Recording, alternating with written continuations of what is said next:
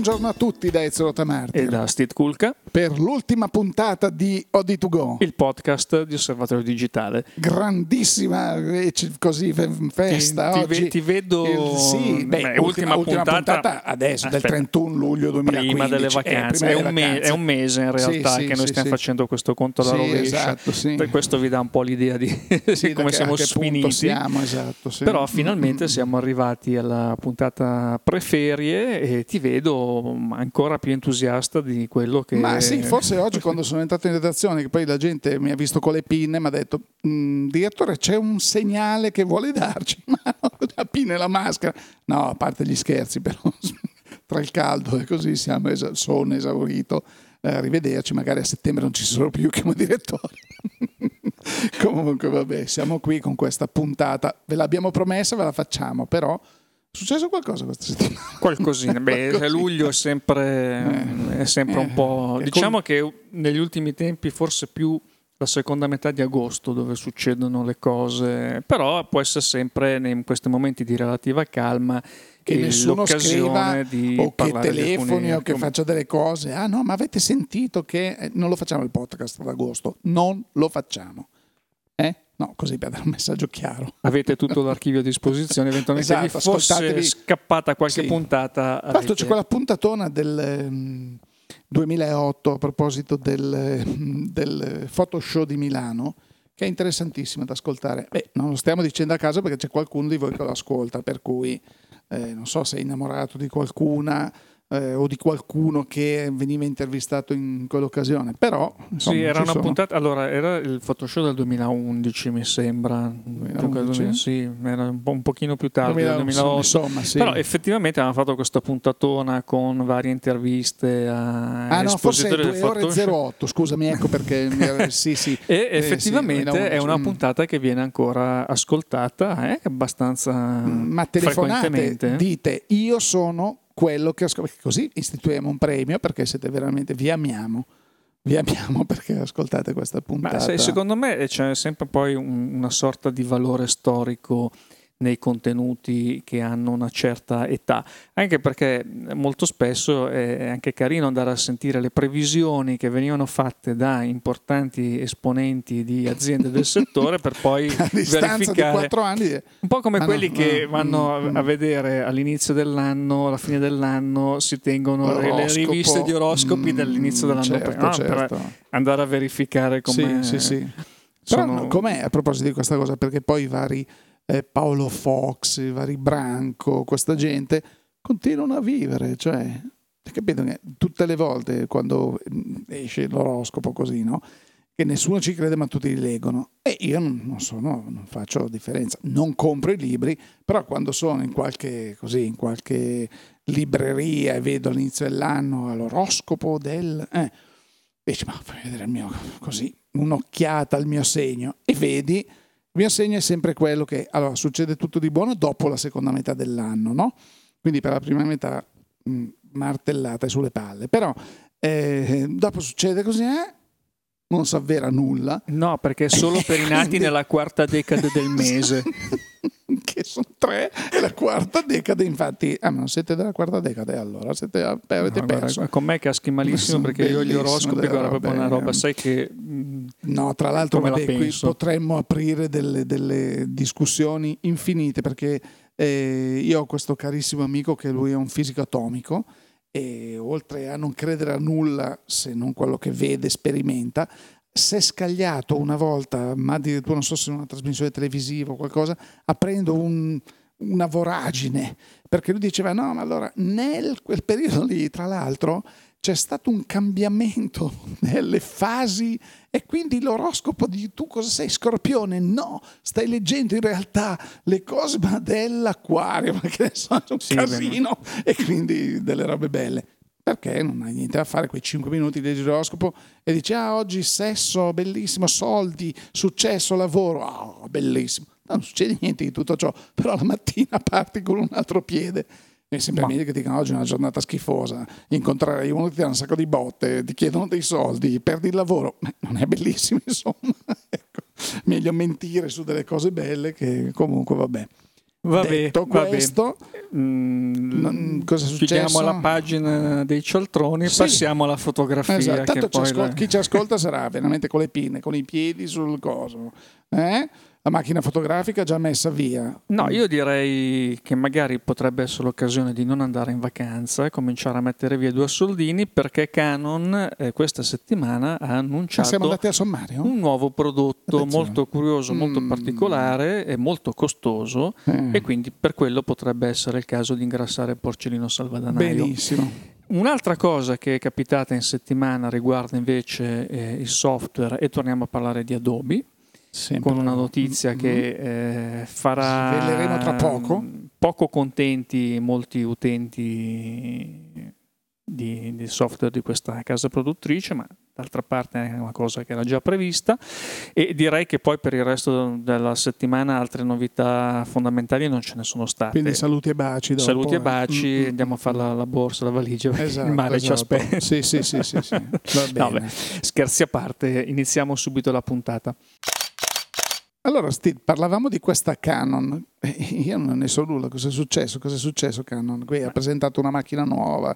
Cosa è successo? Diciamo si tratta di una mh, presentazione non così eh, inattesa perché in realtà era stata già preannunciata un paio di anni fa. Ah. Forse ne avevamo anche parlato mh, di questa, eh, se ti ricordi, mh, Canon aveva presentato un sensore particolare un CMOS con un pixel più grande del normale che permetteva di eh, visualizzare per il video in, forse no? per il video ma anche mm, per la fotografia sai, poi video, dopo i sensori sì, sì. vengono un po' eh, applicati a secondo di quello che, che occorre diciamo che eh, era un sensore mh, mm, che si faceva notare soprattutto per la capacità di riprendere in situazioni praticamente di, di, illuminazione inesistente. Insomma, ah, se, ti ricordi, se, ti ricordi, c'erano state queste fotografie che erano circolate di prova di eh, riprese notturne alla luce della luna, sembrava mm, pomeriggio. pomeriggio. sotto il solleone. sì, sì, sì. E adesso effettivamente questo eh, sensore è stato diciamo, integrato all'interno di un prodotto fatto e finito che sarà mh, mm, rilasciato alla fine di quest'anno, quindi verso dicembre, ed è una, eh, quella che hanno definito come multi-purpose camera, quindi una videocamera fondamentalmente, perché la, la sua applicazione principale è il video, poi chiaramente rimane sempre il fatto che dal video si può tirare fuori sì, la fotografia, sì, certo, ma questo certo. di, di, mm.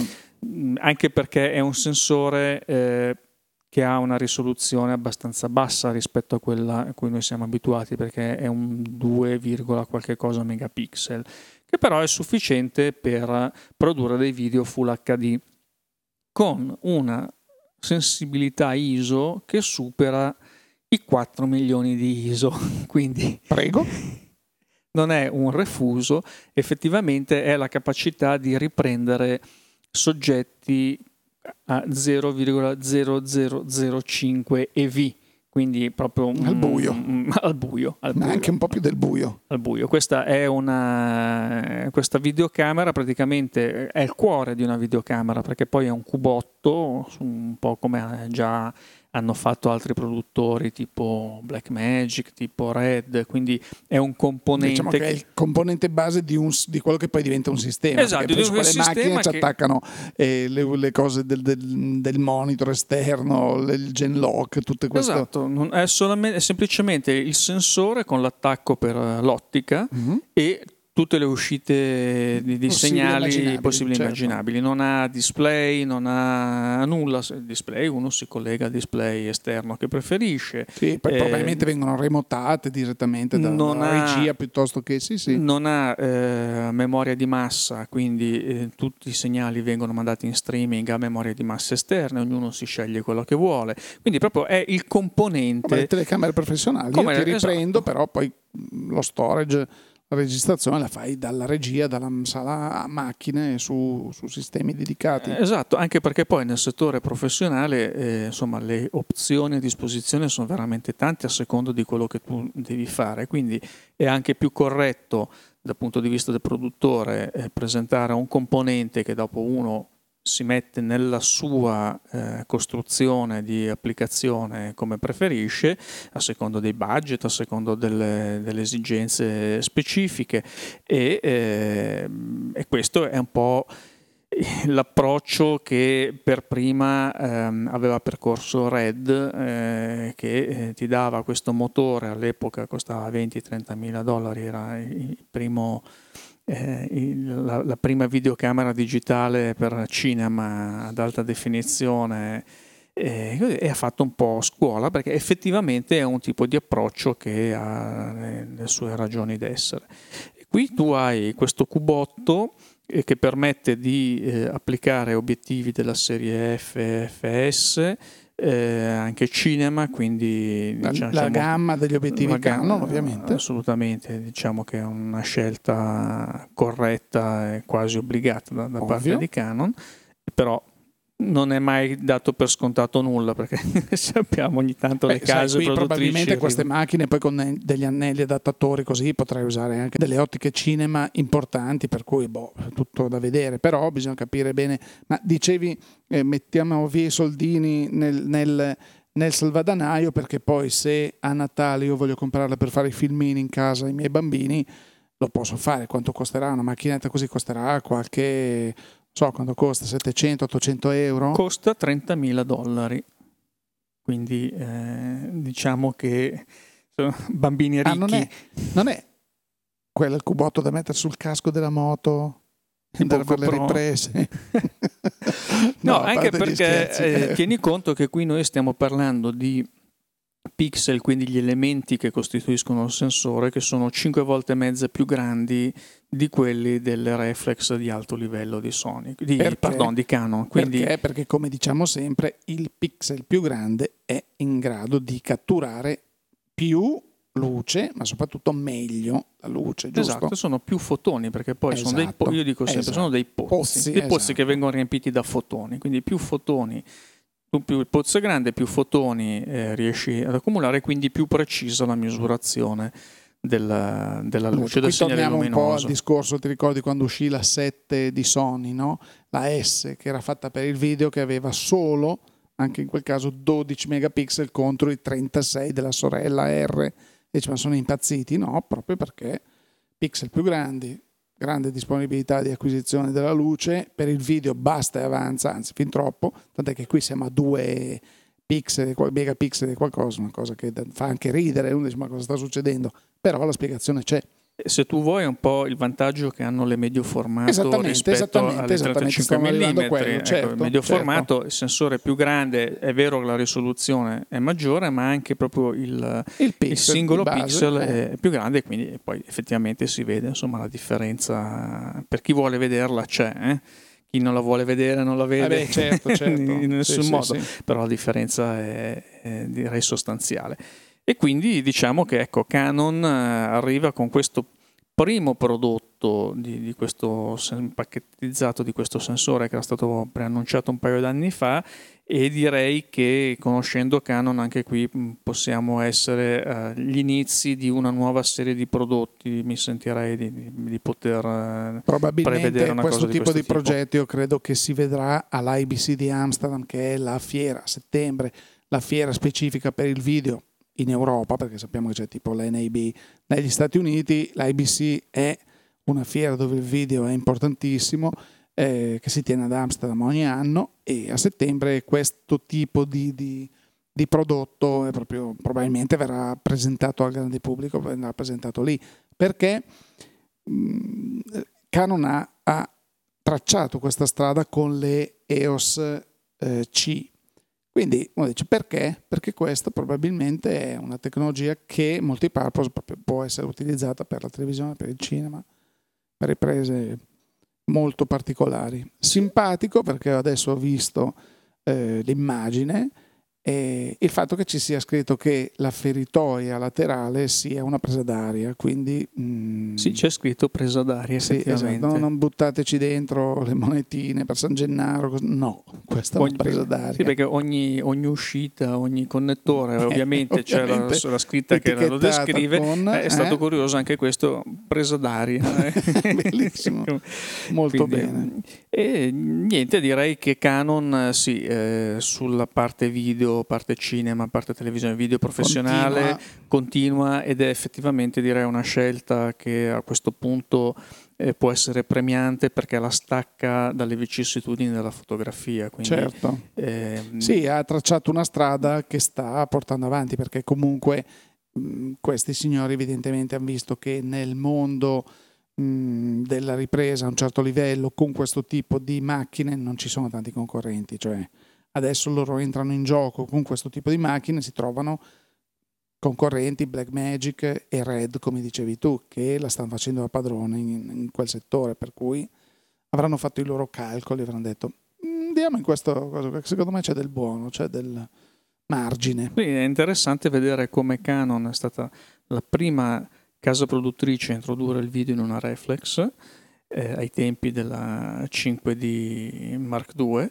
e eh, poi ha proseguito prendendo delle strade anche inaspettate, mentre altri produttori di reflex eh, si sono limitati a integrare video magari con specifiche sempre migliori, ma sempre all'interno del reflex senza andare su prodotti specifici, eh, che poi prodotti specifici professionali anche del costo molto importante perché le EOS Cinema non sono mh, propriamente attrezzature no, no, che no, ti prendi per anche 1000 la, 500 arriviamo, arriviamo, appunto vicini a questa cifra, cioè al di là degli scherzi, queste sono macchine molto complesse e, e, e tutto il mondo del video sappiamo che non, non basta avere la, eh, l'oggetto che riprende, perché poi dietro c- c'è tutto un, un mondo che comunque ha sempre avuto costi 10 volte superiori a quelli dell'audio, per esempio Devi avere segnali di un certo tipo, devi avere um, anche l'alimentazione che mm, deve essere totalmente separata perché non deve influire, cioè è tutta una serie di problematiche tecniche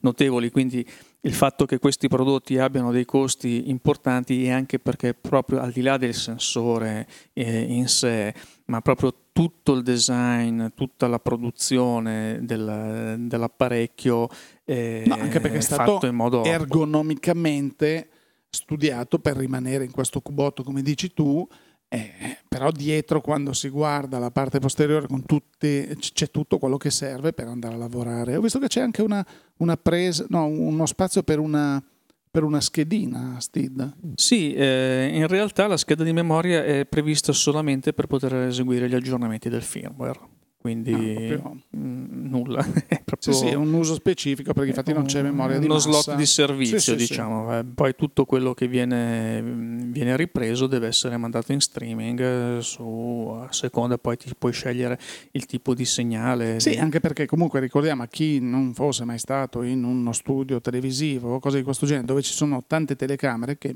il concetto è questo, inviano alla regia tutto ciò che riprendono, anche fuori onda appunto, perché poi in regia si registra tutto, e dalla regia poi si manda in onda, in diretta, mixami questo, manda questo, manda quello che vede la telecamera, uno, e tutto viene registrato su un tempo sui nastri, poi sui dischi e così via. E eh si sì, tiene no. tutto lì. Telecamera non registra no, nulla. Non, non, avrebbe senso, insomma, non è uno strumento da portarsi in giro come scherzavo prima per fare le foto, le, le, le immagini, non è una cosa da vacanza, ecco. Visto questo oggettino così che allora niente a Natale non ce lo compriamo, eh, invece parlavi di un altro colosso che in questo momento che, che, in, ehm, che è Adobe, che anziché lavorare nell'hardware lavora nel software. Che cosa ci dice Adobe prima di andare in vacanza? Uh, Adobe prima di andare in vacanza ci rilascia Adobe Camera Raw la versione ah. 9.1.1 quindi, quindi uno dei nuova, periodici sì. aggiornamenti di questo programma che permette di gestire i file RAW delle varie fotocamere certo. quindi aggiornamenti frequenti, periodici, eh, pressoché obbligatori perché man mano devono essere aggiunte le fotocamere che certo, ricordiamo mercato. agli amici che ci ascoltano che in questo caso non è necessario eh, utilizzare Photoshop per aprire i RAW, perché ognuno poi usa il programma che vuole, ma da quando esistono i RAW e da quando esiste appunto questo programma Camera Raw è possibile tu vuoi aprirti un RAW direttamente in Photoshop perché ci vuoi lavorare, lo puoi fare grazie a questo tipo di, eh, di tool che appunto Adobe rilascia è una specie, correggimi se sbaglio, di database delle macchine che sono uscite, aggiorna anche il tipo di, eh, ovviamente deve avere che tipo di RAW è questo, è quello di Leica, che tipo di RAW è quello di Canon, quello di Nikon e così, in modo da poterlo riconoscere. Sì, è un traduttore, è un traduttore diciamo, esatto. è la prima fase di sviluppo perché i file RAW eh, in realtà sono proprietari, così è, sono. sono proprietari, il RAW è il file grezzo, quindi i dati, semplicemente i dati che vengono prelevati dal sensore della macchina più tutti i dati di contorno che descrivono le caratteristiche dello scatto, eccetera, eccetera. Ogni macchina, non solo ogni produttore, ma ogni macchina ha il proprio file RAW, quindi quando noi diciamo RAW, eh, dice eh, JPEG, JPEG uguale per tutti, eh, TIFF uguale per tutti, RAW, no, ognuno ha il proprio RAW e quindi questo costringe i produttori software ad aggiornare costantemente i, questi traduttori o meglio convertitori che eh, eseguono la prima parte diciamo, di decodifica di questi dati grezzi per renderli poi lavorabili, visibili, eh, eccetera.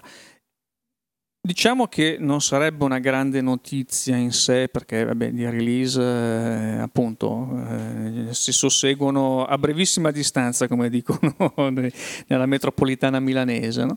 quando, quando, i metro non si vedono i treni si susseguono a brevissima distanza mm? credici vabbè eh, il fatto è che questa, con questa release praticamente l'ultimo, l'ultimo aggiornamento come già era stato annunciato eh, in precedenza per gli utenti di Photoshop CS6 quindi, quindi la Creative Suite. con la Creative Suite 6 quindi la versione prima della Creative mh, mm, Cloud. La versione diciamo offline la versione che uno si installa sul proprio computer. Voi sapete che eh, Adobe a un certo punto è passato a questo modello Creative Cloud quindi eh, un'applicazione che vive online e scarica man mano tutti gli aggiornamenti, le cose online ed è un modello di eh, applicazione su abbonamento, quindi mentre prima la Creative Suite eh, uno andava, la comprava e diventava sua a vita, il modello in abbonamento è un modello che insomma tanti produttori software stanno un po' eh, lavorando su questo sistema perché eh,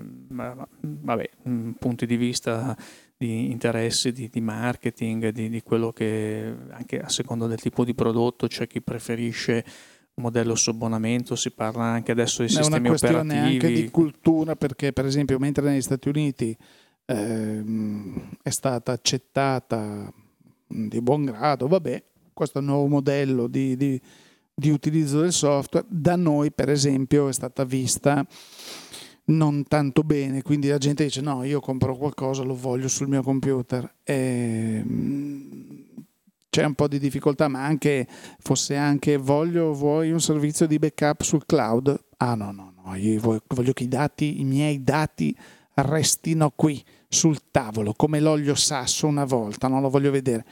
E purtroppo mm, bisognerebbe capire anche i vantaggi, bisognerebbe che tutti capissero quali sono i vantaggi del cloud e poi scegliessero di dire sì, lo voglio fare, non lo voglio fare, lo faccio perché?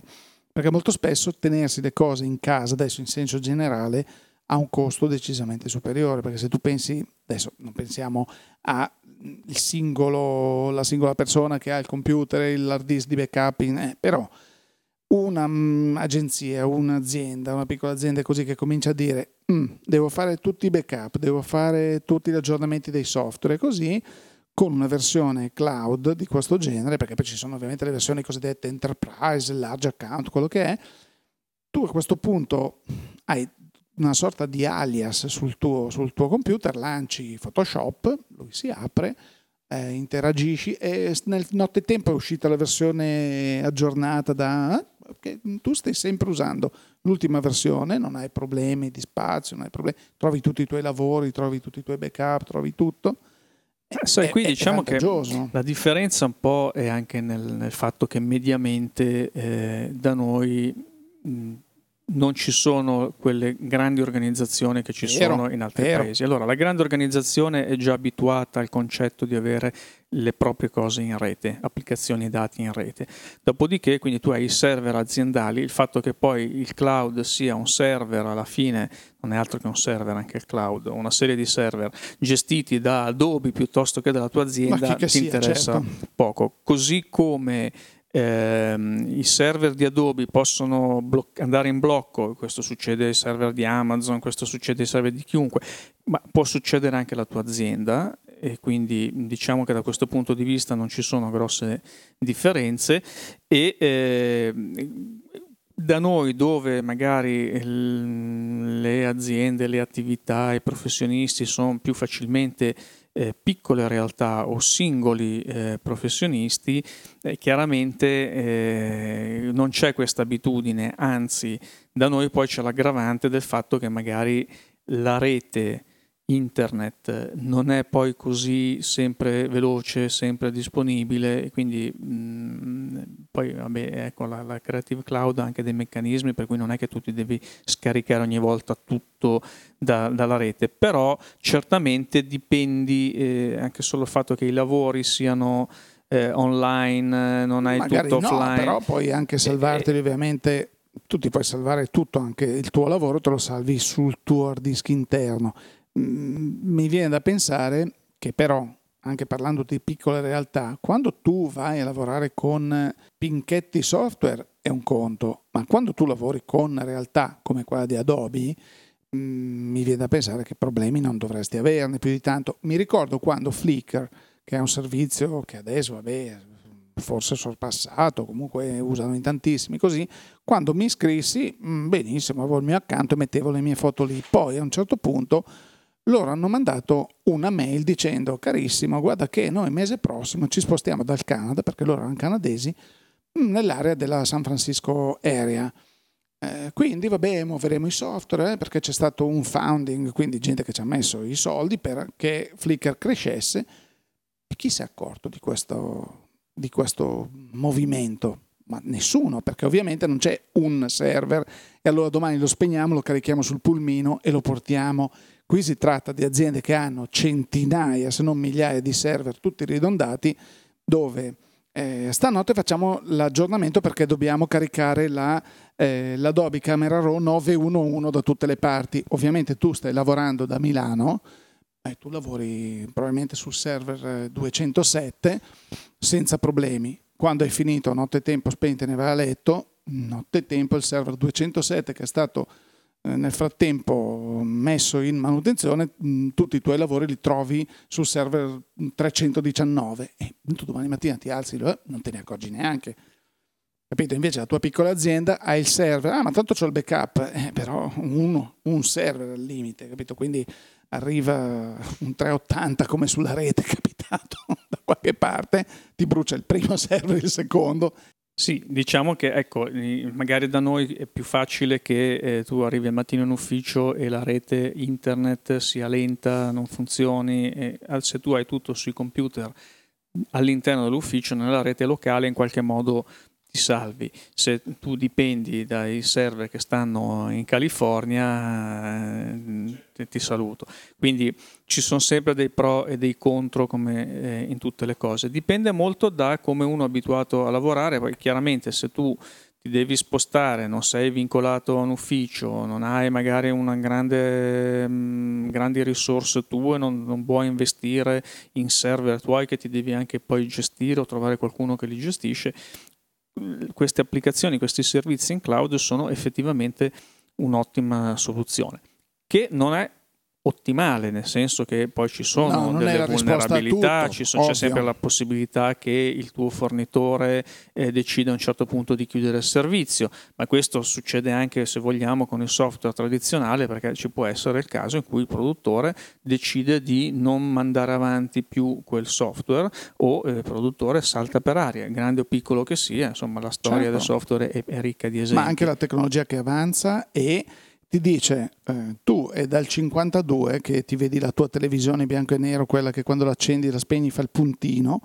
benissimo, eh, fortunato che ha ancora un apparecchio televisivo che funziona, però da dopodomani non riceverai più niente perché adesso il servizio è solo digitale, quando è accaduto per esempio col digitale terrestre, che tutti hanno dovuto in qualche modo, eh, io voglio tenere il mio televisorone, cosa faccio? Devo comprarmi il decoder.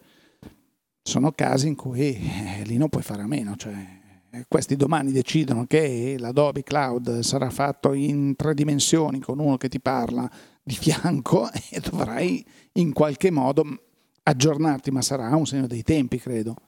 Però ecco, tornando a chi possiede ancora la Creative Suite, eh, diciamo non è che poi diventa inutilizzabile, nel senso che con le prossime fotocamere che usciranno e non saranno più supportate direttamente, ma saranno sempre supportate da eh, camera RAW esternamente, quindi bisognerà convertire in DNG che è questo formato digital negative negativo for, digitale, negativo certo. digitale sempre di Adobe e bisognerà fare questa conversione esterna e poi importare il DNG nella Creative Suite quindi un, un passaggio in più che probabilmente anche questo potrà andare avanti fino a un certo punto poi probabilmente con eh, l'evolversi dei sensori, delle, dei, dei, formati DNG stessi, mh, bisognerà vedere quanto avanti si potrà andare, però diciamo che eh, nella vita utile di un software che è sempre calcolata in un qualche anno, non eh, sì, per l'eternità, perché, ci anche perché stare. non dimentichiamoci una cosa, la eh, Creative Suite 6, che è stata l'ultima appunto di questo modello di business che tu compravi e installavi sul tuo computer, eh, può darsi che con le nuove release di sistemi operativi, eh, processori dei computer e così arrivi a un certo punto che non gira più. Perché sapete come dire, ah, ma io ho un Word 5.1 eh, per Macintosh, lo po-. no, non, non, non, giravano su dei 68.000, gira- non esiste proprio, scritto per un altro linguaggio macchina, un linguaggio insomma operativo. Eh? Devi cam- cioè, prima o poi arriverà il punto in cui dire non la posso più usare. Dopo queste due belle notizie, di che cosa vogliamo parlare? No, perché vedo che stai gonfiando, ti si sta gonfiando una paperella intorno alla ciambella, quella gialla, così è un segnale che vuoi dare ai nostri ascoltatori? Abbiamo fatto la punta alle pinne esatto. alla maschera, come si dice. No, direi che dopo queste due notizie... Sì, interlocutorie, però questo è quello che possiamo il convento questa settimana. Semplicemente prepararci alle novità che ci saranno nel mese di agosto. Assolutamente, Perché poi certo. il resto del mondo non è come sì, da sì, noi, sì. quindi qualche cosa ad agosto succede e um, vi relazioneremo abbondantemente poi nella puntata di rientro dalle vacanze che sarà venerdì 4 settembre. Quindi vi aspettiamo qui numerosi come sempre per eh, i doverosi aggiornamenti, quindi anche voi andate in vacanza tranquilli, riposatevi, rilassatevi, fate tante belle fotografie, non pensate alle novità di prodotto perché poi dopo ci sarà motivo, ci sarà l'opportunità di un aggiornamento, un riepilogo eh, post ferie che eh, vi aspetterà qui su Odi2Go come sempre. E poi saremo in procinto anche di uscire col nuovo numero di osservatorio digitale. Ci sarà il nuovo numero di osservatorio digitale, ci saranno poi gli aggiornamenti anche sul comparatore di fotoguida, notizie di fotoguida, seguiteci anche sulle nostre pagine social come sempre eh, o di travel per chi non è, viene in vacanza con noi a fare vacanze fotografiche, comunque ci sono sempre opportunità per viaggi molto molto interessanti, molto belli nei mesi eh, successivi. Abbiamo finora Altri pubblicato studio, tutto infatti, il programma eh? fino a dicembre, poi ci saranno delle novità eh, che seguiranno con con l'autunno, la fine dell'estate e eh, direi Ezio che mh, a questo punto andiamo con eh, i saluti e gli auguri di ottime vacanze sì, a tutti i nostri ascoltatori. Buonissime vacanze a chi le fa, a chi resta a casa, a chi di riposarsi, insomma.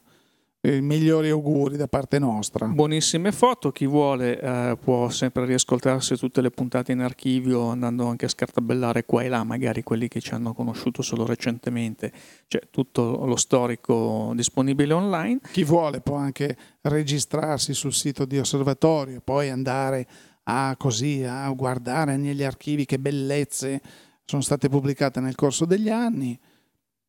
Più di così. Mm, direi facciamo? che senz'altro non, non, c'è da annoiarsi. No, direi di no.